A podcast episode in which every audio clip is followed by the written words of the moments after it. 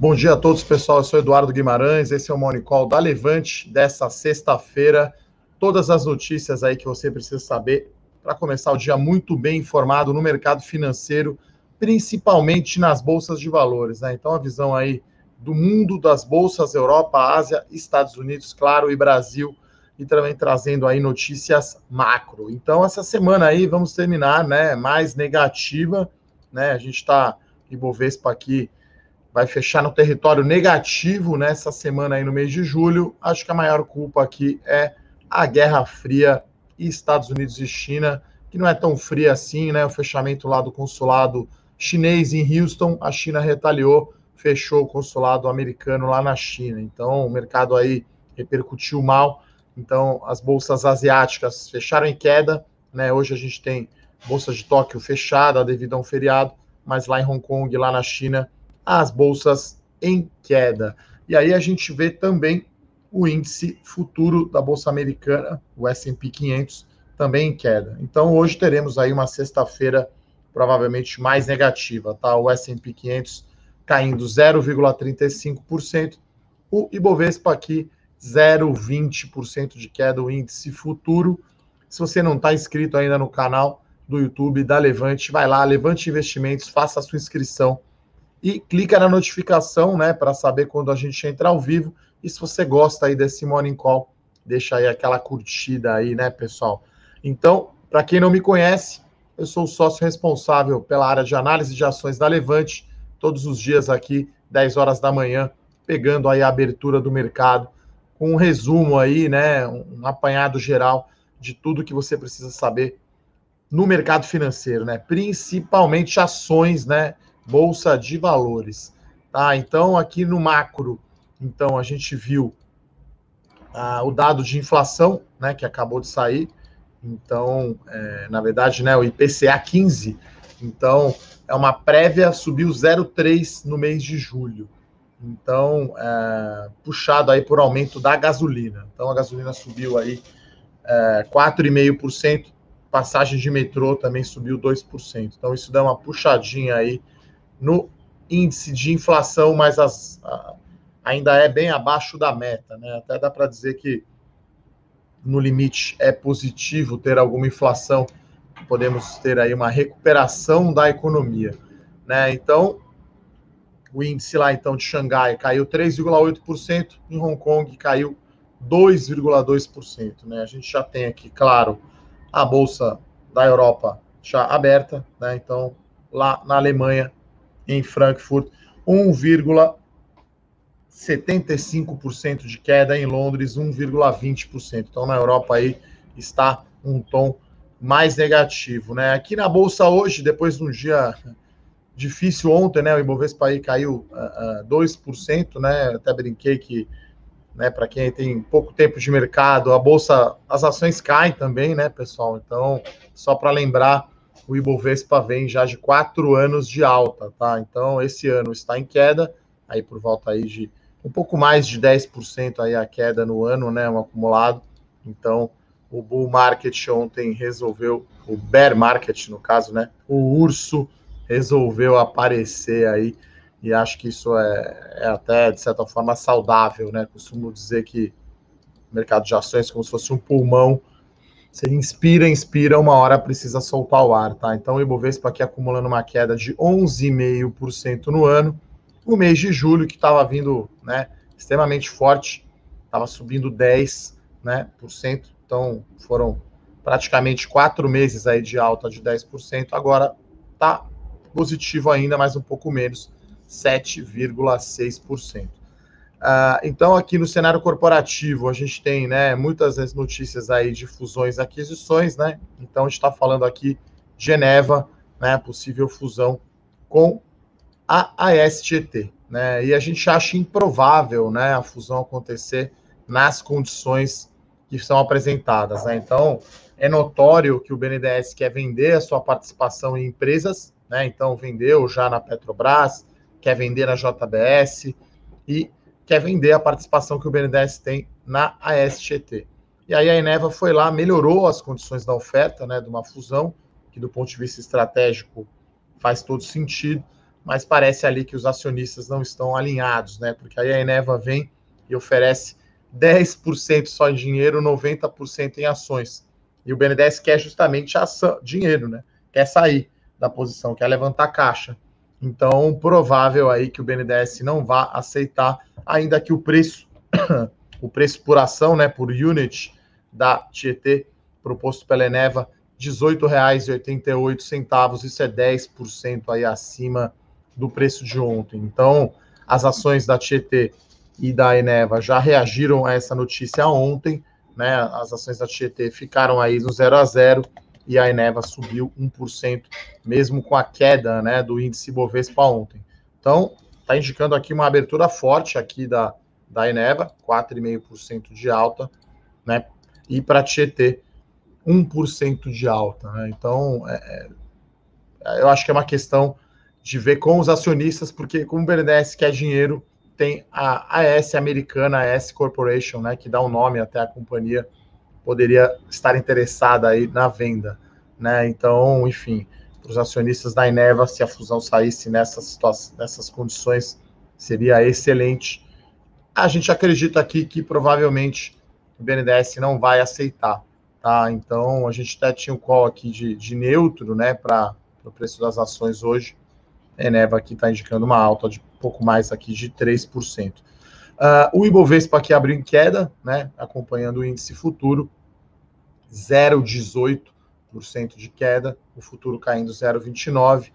Temos aqui uma ligeira queda do dólar, e nas commodities a gente tem aqui o sinal trocado hoje, tá? Então a gente tem minério de ferro em queda, né, lá na China já fechou, então ações da Vale caindo 0,34%. Por outro lado, petróleo se recuperando, mas as ações da Petrobras estão aqui caindo 0,13, né? O Brent está 43 dólares, né? Curioso que a média do preço do petróleo do tipo Brent esse ano já está em 42 dólares, né? Então a Petrobras, quando fez lá o seu impairment, né? É, considerou 20 dólares de preço médio de petróleo para 2020, 25 para 2021, né? Então os preços aí estão bem acima do que a Petrobras esperava, né? a outra notícia é de Ipera, né, a antiga Hipermarcas, então aí como parte aí da, da aprovação pelo CAD da, da, aquisição da Takeda, né, dos medicamentos Takeda, ela deve vender aí o medicamento Xantinon, né, então é, é um medicamento OTC, né, vendido aí sem prescrição médica, onde a, a Ipera é bastante forte então, é, de certa forma, isso era esperado, né? Quando você faz uma aquisição grande de marcas aí que são líderes, né? Já aconteceu né, no Buscopan, a Ipera teve que vender a Nel, Nelcopan, se não me engano o nome, para a União, União Química. Então, a Ipera já é dona, né, da Epocler, Estomazil e Gastrol, né? Aquele clássico kit ressaca, né? Então, para quem aí é fã do carnaval, né, acho que lembra bem aí Epocler, Estomazil e Gastrol. Então há uma concentração aí de, de mercado. Então, uh, e aí sai uma notícia, né, dizendo que a Ipera contratou aí o banco, né, para avaliar o, a venda dessa marca Chantinon, né? Então, acho que a Ipera sabe muito bem avaliar, né, o, essas marcas, né, quanto valem essas marcas no mercado e essa aquisição tanto da Buscopan quanto da Takeda, a gente vê com bons olhos, né? Ela vai ter que se desfazer de algumas marcas, mas talvez vai melhorar, talvez não, a gente acredita fortemente que vai melhorar o mix né, da Ipera com melhores marcas, marcas mais fortes e com melhoria de margem. Né? Então as ações já têm aí um bom desempenho no ano, né? Está caindo apenas 3,7% contra aí a queda de 11,5% do Ibovespa. Então hoje acho que é um call aí mais neutro para as ações da Ipera é, mas as ações aqui abriram caindo 1%. Está caindo aí um pouquinho mais aí do que o índice Bovespa, que está caindo 0,62. Né? Tietê aqui abriu subindo 0,20, Eneva 1,4%, então qual aí melhor, né, do que Bovespa. Tietê aqui já virou para o negativo. Então acho que vai ter aí nosso call, como a gente fala, né, nosso palpite, né, nossa opinião para essas duas ações hoje deve estar aí neutro ou muito em linha com o índice Bovespa. né? Então a gente tem aí um cenário corporativo aí de, de poucas notícias, né? Vou aproveitar aqui para, né, quem perdeu ontem, né, fiz uma live, né, para o lançamento do meu livro Bolsa de Valores a seu alcance. Né? Tem aí para mostrar aqui para a galera, quem não conhece ainda, né? Não é sempre que você lança um livro, então, pessoal. Lancei na terça-feira, fiz uma live ontem com o Luiz da Versa Asset, então vou colocar o link aqui. Foi muito legal o bate-papo, né? Um bate-papo mais solto, mais tranquilo, né? Então, uh, vou colocar aqui para vocês assistirem uh, sobre o lançamento do livro, né? Então, bem legal aí colocar o link. Lembrando, né, para quem ainda não comprou, né, eu estou aqui quase com uma tendinite na mão aqui, né, de autografar os livros, então quem comprar o livro é, vai ganhar aí uma versão autografada por mim, né, então acabando esse morning call, vou descer lá e vou ter que autografar mais um monte de livro, tá, pessoal? Então, mas é, enfim, bem animado aí, bem legal, né? Primeiro livro aí que eu lancei, então bem, bem bacana né? Então, é... vou passar, como sempre, aqui agora para responder as perguntas aqui do pessoal no Morning Call. Uh, o Amorim aqui pergunta qual a chance da B3 perder o seu monopólio, uh, né, se é o único trunfo. Olha, eu acho que, né, e aí é acho, né, porque enfim, não dá para ter certeza, né, é difícil vir uma outra bolsa para o Brasil. Né, até o pessoal teve analistas aí falando, o pessoal dizendo que a B3 era nova Cielo, né? Então acho que pode sim, né? Todo monopólio, né? Todo gato gordo tem a chance aí de seus dias acabarem, mas aqui eu acho difícil, né? Eu acho difícil ter uma outra bolsa. Eu acho que está aumentando aí a concorrência, em, em, principalmente na antiga CETIP, registro de, de, de carro, né? É, os documentos, a questão de dívida. Agora, para a bolsa, eu acho difícil, né? Talvez teria que ter aí um, um, gringo vindo e aí ameaçaria a B3, que pode sempre aí mexer em preço, né? Então, o monopólio, enfim, né? É o único cara, então bota o preço que ele quiser se vier é, um estrangeiro. Então, acho que a chance é baixa, né? Mas, enfim, eu acho que é um risco meio assimétrico, né? Porque se acontece, daí é uma tragédia, né, para a B3 então, haja visto o que aconteceu aí com o Cielo e com o Rede, né? Eu acho que é diferente, né? É, esse monopólio, né? Da Cielo era uma, uma maquininha que depois todo mundo conseguiu aí oferecer. Oferecer uma outra bolsa para a empresa de capital aberto no Brasil já não é algo tão simples, né? Precisa a bolsa para ser forte, precisa estar tá todas as empresas lá. Mas de certa forma, né? A B3 enfrenta uma concorrência da Bolsa dos Estados Unidos, né? XP tá lá, Vasta foi para lá, PagSeguro, Stone. Então, acho que é, tem essa, essa, essa coisa, né? E o Amori fala da história aqui de a empresa é boa, mas está cara. Eu acho que são. É difícil comparar, né? Ele fala aqui de VEG, Magalu, Tesla, Amazon, Facebook, né? Então, são ações de crescimento, todas essas aqui que a gente está falando, né? né? Porque cada. As ações eu acho que você pode dividir sempre entre ações de crescimento e de valor, né? E aí todas essas a gente está falando de valor, né? Então a B3 vai surfar uma onda de crescimento forte, com um aumento aí de, de investidor pessoal física na bolsa, né? A gente sempre fala aqui 5 milhões de pessoas na bolsa não é nada absurdo, pouco mais aí de 2% aí da população né, com essa média aí de 200 mil por, por mês, a gente tem facilmente aí esse número, talvez chegando aí no final do ano que vem, né? Então, ações de crescimento, acho que são né, ações hot, né, sexys e todo mundo gosta, mas acho que uma carteira também não é só ação de crescimento, né, pessoal? Precisa ter diversificação, precisa ter equilíbrio. Uh, o Juliano aqui, que mora em Nova York, fala que é assinante aqui da carteira Growth Stocks e ontem fez assinatura do Melhores Ações. Ele pergunta: hoje é um bom dia para começar a investir nas ações da carteira? Eu acho que sim, né? É, é claro que aqui, né, Juliano, seja bem-vindo aí à série As Melhores Ações.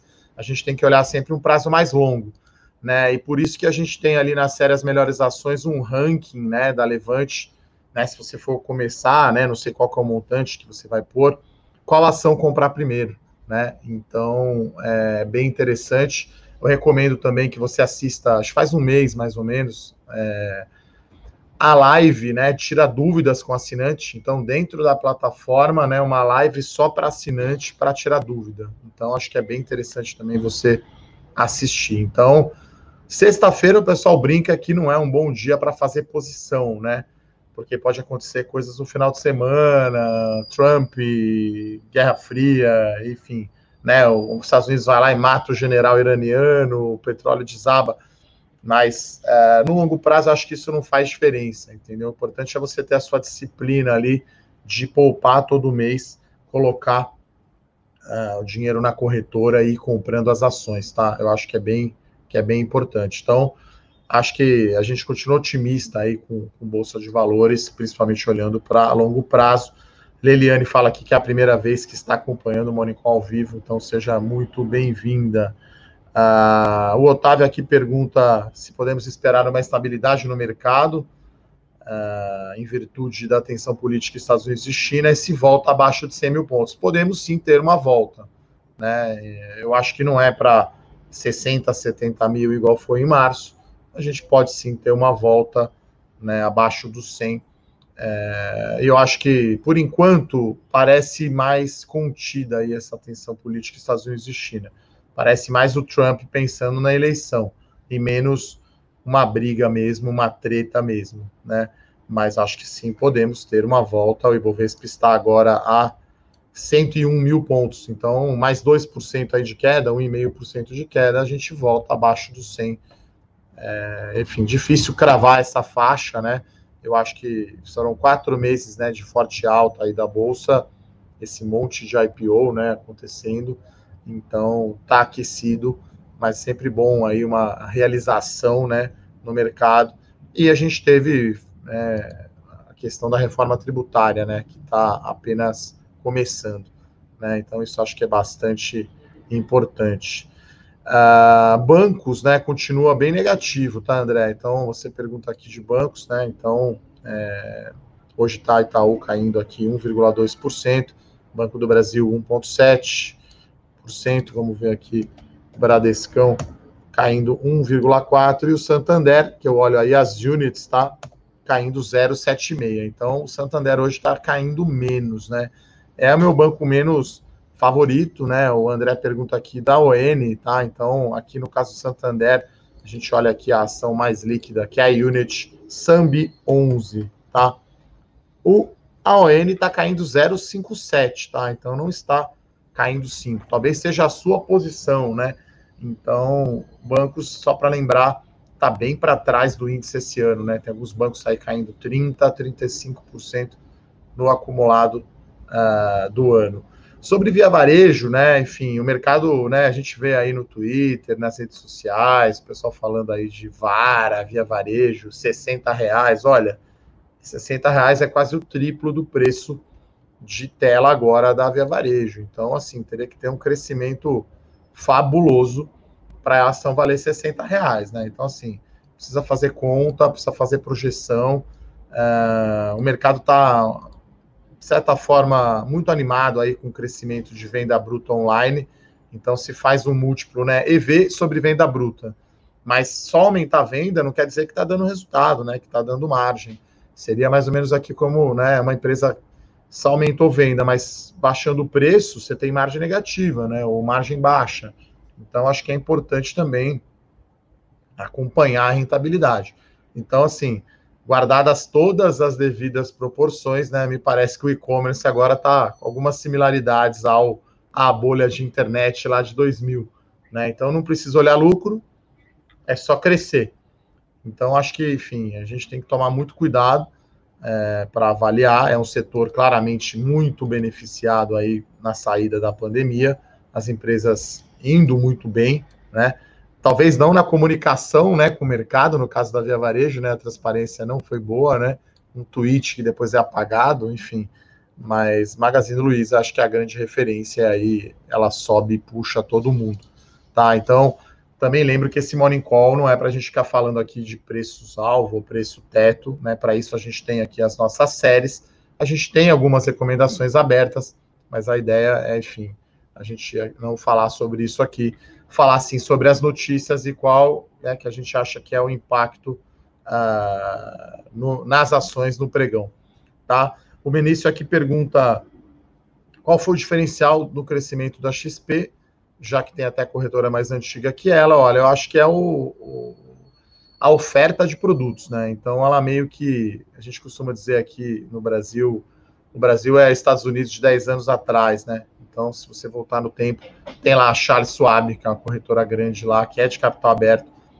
A XP pegou esse exemplo, né? Então, criou o conceito de supermercado financeiro né, de você ter a XP tem hoje a melhor oferta, né? Ou, se não for a melhor, é uma das melhores ofertas aí de produtos, né, de investimento, principalmente fundos, né? Então, e é a questão que eu falo sempre aqui do, do MOLT, né, que é a vantagem competitiva, que é o efeito rede, né? Então, quem tem mais produto, né, ou mais garrafa vazia para vender, né, aquela expressão antiga, tem vantagem, né? Então, a XP é muito maior aí que a segunda colocada, que talvez seja a BTG, né, digital. Então ela é muito grande e ela é o exemplo aí da, das empresas que vão é, contra os bancos, né? Vamos dizer assim, até faz três semanas, eu acho, ficou evidente aí a disputa entre Itaú e XP. Então ela quer desbancarizar, né? Mas eu acho que, enfim, tem assessor de investimento bom, ruim, tem gerente de banco bom, ruim, né? Então eles criticam ali fundo com alta taxa e título de capitalização, mas tem COI também, né? Então, enfim, então tem produto bom e ruim, o assessor também talvez possa vender um produto não tão interessante para o cliente. Acho que a ideia, isso está sendo bastante discutido aí na CVM, né? Talvez seja discutido isso no ano que vem, tentar regulamentar melhor aí a atividade de consultor financeiro, né? Porque aqui na Levante, por exemplo, a gente faz as carteiras e os produtos pensando no cliente, independente se o fundo está na plataforma A, B ou C, no banco Itaú, Bradesco ou Santander, né? Então, é, a gente quer ver o que fica melhor para o cliente. E aí, claro que esse aumento de concorrência é benéfico para os clientes, né? Então, você tem o Banco Inter aí criando uma, uma plataforma de wealth, né, de gestão de patrimônio, a XP lançando um cartão de crédito, então, a concorrência né, aumentando drasticamente, né, a, o BTG levando alguns clientes, né, levou um escritório grande de agente autônomo, o EQI. Né, é claro que necessariamente levar o escritório não quer dizer que leva né, os ativos, mas é, uma, é, é excelente. Então, acho que o diferencial da XP é esse de, de, ter, de ser o mercado financeiro e ser a referência e ser a alternativa né, dos bancos. E aí, claramente, que não deixa de ser irônico, né? A XP ficou mais consolidada e conhecida quando o Itaú comprou, né? Muita gente ainda no Brasil tem receio, talvez, das fintechs e dos bancos. E aí, quando o Itaú foi lá e comprou, deu aquela chancela, deu aquele carimbo que é sólida a XP, né? Então, não deixa de ser irônico agora, né? O, o irmão mais velho aí, o Itaú, brigando com o irmão mais novo, né? O pai filho, no caso, tá? Uh, o São Humberto aqui está aqui, lá do Ceará, Juazeiro do Norte. Um abraço aí para o Nordeste. Tá? Aliás, ontem fiz aí uma live bem interessante o pessoal lá da Universidade Estadual de Pernambuco, FECAP, então, Recife, eu gosto bastante aí da cidade, visitei bastante, tenho parentes que moraram aí, então, Porto de Galinhas, Recife Antigo, bem legal. Uh, a Silmara fala aqui que gostou bastante da, da live do lançamento do livro. Eu coloquei o link aqui para quem perdeu. Ela até falou que já comprou o seu livro, então provavelmente vai aparecer lá o seu nome, Silmara, para eu autografar o livro para você. O Valentim fala aqui que Panvel ontem sofreu pouco, na verdade, né? A Panvel definiu aí a sua oferta de ações, como eu sempre falo aqui, né? Uma oferta restrita, né? 476, um follow-on investidor institucional joga o preço um pouquinho para baixo, né? O preço da oferta da Panvel fixado a 30 reais, né? O preço do fechamento tinha ficado abaixo, então a ação ontem caiu apenas 1,4%, então a, o preço de ontem da Panvel R$ 30,88, então né, cai, durante o dia acho que chegou a cair mais, acabou ficando acima aí do preço de fechamento. Uh, O Márcio, que estava ontem na live, né, fez uma pergunta boa mesmo. Ele perguntou para o Luiz, né, Luiz Alves, da Versa Asset, estiver assistindo aí. Obrigado, Luiz, pela, pela live ontem. Então, a gente deu uma cutucada nele, né? Um fundo que tem long and short, então ele tem, ele tá posição vendida aí em B3. Então, o Márcio aqui falando que a resposta do, do Luiz foi muito boa. Uh, o, tia, o tio aqui fala de Banco Inter, eu volto a frisar, né, pessoal? Banco Inter aqui a gente prefere a Unit, tá? Então, BID 11 Unit está listada no nível 2 de governança corporativa. BID 4 está no nível 1. Então a liquidez é muito diferente, tá? Então, vamos lá, vamos olhar, na minha opinião, temos que olhar a ação mais líquida, né? Você está numa sala, duas salas do mesmo tamanho, você quer ficar numa que tem uma porta bem pequenininha ou uma que tem uma porta maior, né? Então, aqui o Banco Inter, por exemplo, negocia aí uns 30 milhões de reais por dia na Unit. Vou pegar aqui a liquidez da preferencial, que ainda tem uma liquidez boa, né? Porque nem todos aderiram à Unity. Acho que existe um preconceito aí no Brasil com Unity, enfim. Ah, o Felipe pergunta aqui, fez quase um mata-mata aqui entre CSN e Metalúrgica Gerdau, então prefiro a Gerdau, né? CSN tem alta dívida, né? O dono lá, o Benjamin Steinbrook, é só lembrar aí a última episódio, né? Aquele pagamento de dividendos uh, que foi suspenso, né?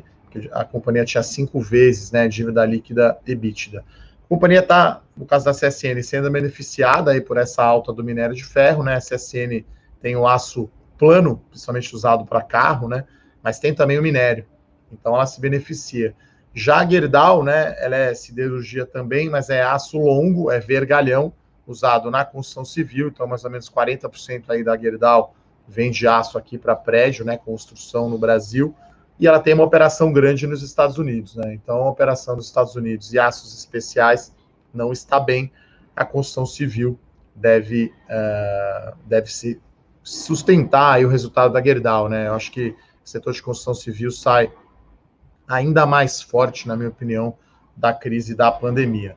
O Rafael aqui pergunta se a JHSF está cara, né? Para dizer se uma ação está cara ou barata, acho que primeiro depende do seu horizonte de tempo e depende né, de uma relação risco-retorno. Né? Eu acho esticado o JHSF. Então, enfim, né, quando estava a reais já achava muito risco, não peguei essa alta de 100%, mas é uma ação bem volátil, né? Uma volatilidade analisada aí de 100% ao ano, né?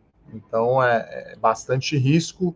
Eu acho que parte disso é porque a empresa é um pouco híbrida, né? Tem vários negócios, então o mercado acho que tem uma dificuldade de enxergar. Você vê que ela fez esse follow-on agora por último, que foi é, pequeno até, na minha opinião, né? Para quem é técnico aí, grafista, bateu ali numa resistência ali dos 10 reais e voltou. E aí teve a questão da Lava Jato, que teve investigação, então no setor aí de construção civil ou imobiliário, acho que tem melhores oportunidades, na minha opinião, com menos risco do que a JHSF, né? Não acho que seja aí uma, uma pechincha, na minha opinião. Então, não está em nenhuma aí das minhas carteiras.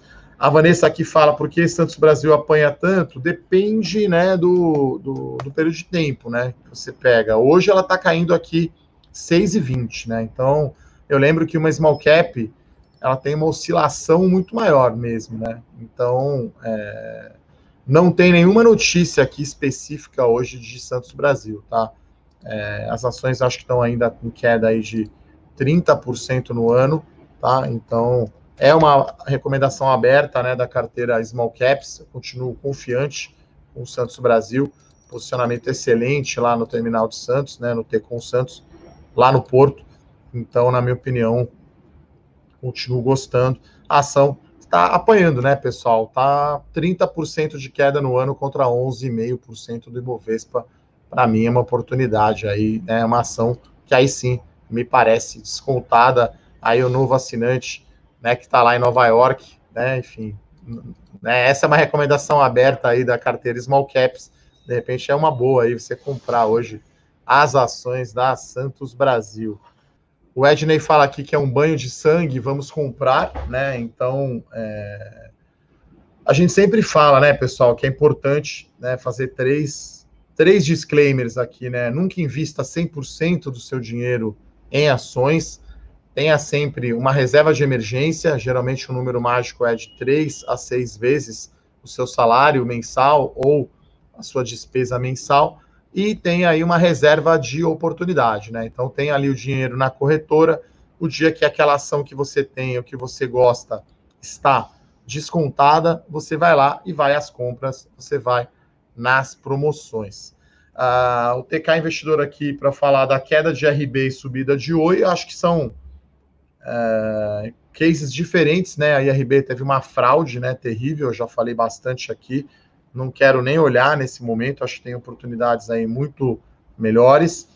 É, no caso da Oi, tem um evento, né? Societário grande, aí as ações hoje sobem novamente. Ontem subiu 19% as ações da Oi, hoje estão subindo mais 7,5%. É o leilão aí, né? Não comentei aqui, mas é, a Claro, a Vivo e a TIM achavam que ia levar fácil a Oi, né? Foram surpreendidas aí pela americana Highline, né? Uma subsidiária da Digital Colony. Talvez tenhamos a Algar e o fundo de Singapura, o GIC, correndo por fora. Então, aparentemente, aí um leilão, né? Para disputar a Oi. Então, é, enfim, tá, tá valorizando a ação, tá subindo 9. Acho que isso joga aí uma, uma pressão para os credores aprovarem, né? E se a Oi vender aí a telefonia móvel, talvez por mais que os 15 bi, né? Eu acho que até o Luiz Alves falou sobre isso ontem lá na, na live, né? Que ele acha que a americana ofereceu condições melhores de pagamento e não valor mais alto, né? Então, porque a Oi está muito pressionada, né, para vender, né, pessoal? Então, é, foi surpresa, né? Foi bom para a companhia ter mais de um interessado mas ela está muito pressionada, né, para vender. Então, acho que o americano chegou lá e melhorou as condições, né? Não acho que tenha pago um preço mais alto. E aí é uma conta que eu fiz, né, até num vídeo do meu canal do YouTube. Então, se não vende a ação, valeria 50 centavos, se vende dois e pouquinho. Então, é uma condição que aí dá um upside bastante grande. Ah, bom, o Silvio aqui manda um abraço aqui pelo livro e fala que assiste aí todas as toda sexta-feira assiste aí com a patroa aí com a esposa a Raquel. Então um abraço aí para o Silvio e para Raquel, o casal aí assistindo o Morning Call. Uh, o Lídio aqui pergunta se o momento é para entrar nas ações de shopping. Olha, eu continuo achando bom o setor e bom a empresa, né? Mas agora eu acho que, né, pós-pandemia, o setor né, não é o mesmo né, do que era antes. É claro que ainda é cedo para dizer isso, né? Porque tem duas variáveis, na minha opinião, né? É, você tem cinema e restaurante fechado, então diminui muito o fluxo de shopping. Muita gente, né? O, cine, o, o shopping é usado como lazer e entretenimento, né? Então, sem cinema, sem restaurante, as pessoas não vão ao shopping, né? A hora que voltar, né? Não sei quanto tempo vai demorar, talvez demore bastante para voltar ao cinema. Aí as, o fluxo do shopping pode voltar ao normal. E por outro lado, você tem a questão do crescimento do digital, né? Então, sei lá, você passou a comprar algumas coisas online, depois você não vai, talvez, na, ao shopping, né? Só para comprar aquilo que você pode comprar online. Então, acho que parece assimétrico, né? O que, o que, o que as empresas eh, caíram, né? O que as ações de shopping caíram, mas está muito difícil o cenário. Eu acho que até a gente fez um call com a Multiplan essa semana, que é a dona aqui do Morumbi Shopping, Barra Shopping, enfim, Ribeirão, e lá em Minas também o BH. Podemos ter aí um aumento de inadimplência, né, nesse segundo TRI, porque vai ter muito lojista menor, né, o lojista satélite, aquele cara menor, que não aguentou a crise, quebrou, e aí ele vai fazer provisão, né, igual os bancos fizeram aí no primeiro TRI. Então, eu acho que, que como dizem, né? Deu aquela, o gato deu aquela subida no telhado, mas também eu acho que o pior já ficou para trás. Só lembrando, né? A venda de varejo já se recuperou bem no mês de maio. Uh, o meu xará aqui fala que comprou o livro também, será assim enviado aí o autógrafo. Uh, o Danji aqui fala que é cliente da Clear e tem passado raiva com o home broker. Ele pergunta se pode trocar de corretor e migrar as ações. Pode sim, tá? Então, é, é uma certa burocraciazinha, você vai ter que fazer aí um formulário. Bruno, da equipe aqui, me lembra que algumas são digitais, né? Como a Clear é do grupo aí da XP, eu acho que se você trocar da Clear para XP, deve ser fácil. Mas não tem custo, tá? E você transfere a custódia de uma corretora para outra, tá? Então é simples, sim. É que eu falo, né, pessoal? Cada investidor tem um perfil. Então, quem opera na Clear, porque como não, eles não cobram corretagem, só que aí também tem instabilidade de sistema, né? Então, acho que na hora de escolher uma corretora é muito importante ver o custo, né, da corretagem e se funciona, se você tem um suporte, se você tem um assessor que você pode falar né? Então acho que isso é bem importante, né? E, e, acho que hoje você tem aí corretagens fixas aí que são bem mais honestas, né? Não é mais aquele meio por cento lá da tabela da bolsa, e sim valor fixo por volta de 20 reais. Então, é, transferência de custódia é relativamente simples, você preenche ali um formulário eletrônico ou impresso. Tem alguns bancos até que pediam que você fosse no cartório, ou entregasse assinado, ou fosse na agência, enfim, então acho que. Mas a, a tendência é as coisas ficarem mais, fácil, mais fáceis. Uh, Gustavo, os livros autografados ainda não acabaram, não, tá? Então acho que ainda não. Então, se você comprar, eu acho que ainda dá tempo aí de você receber o livro autografado. Pedir aqui o Bruno, se estiver assistindo, o pessoal da produção, puder colocar o link aí, né, do livro. Enfim, né, R$ 34,90 é o preço aí do livro Bolsa de valores ao seu alcance. Invista em ações é fácil, então, desse que vos fala aqui. Então, se você comprar hoje, ainda dá tempo aí de ganhar o meu autógrafo. Uh, então é isso, pessoal. Vou dar uma olhada aqui na última pergunta. É, Ibovespa acelerou a queda aqui, então está com 1% de queda. Dólar em alta de 0,45, então a tela aqui está praticamente toda vermelha salvam-se apenas a VEG, subindo 0,6%, e a gloriosa Oi, subindo quase 9%. Tá? Então, Tietê caindo 4,5% e Eneva caindo 3,5%. Então, a, a, leitura é que a fusão não vai acontecer, né? essa é a nossa, é o que a gente acredita, e aí, uh, por isso as ações caem. Então, eu gostaria aí de agradecer a presença de todos, né, as perguntas, os elogios aí pelo livro, e recomendo aí quem perdeu assistir a live aí do, do, do lançamento do livro com o Luiz Alves da Versa. Foi um bate-papo bem legal. Desejar a todos, então, aí um excelente final de semana. Até segunda-feira. Tchau, tchau, pessoal. Bom dia. Para saber mais sobre a Levante, siga o nosso perfil no Instagram levante.investimentos. Se inscreva no nosso canal do YouTube Levante Investimentos. E para acompanhar as notícias do dia a dia e mais sobre a Levante, acesse nosso site levante.com.br.